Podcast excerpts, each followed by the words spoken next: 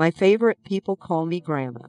Little that memory for my daily cumber. Forgot the inland winter to unquiet dream, Lulled with warm sunset from the morn of eventide, Of the great valley hidden by the sunken arm, Over the great pictures whence the heavenly grace. Flashed through the smile of a glorious token, Yet through his spirit rolled the rugged palisade, Linked like a spirit in the ancient sacrifice.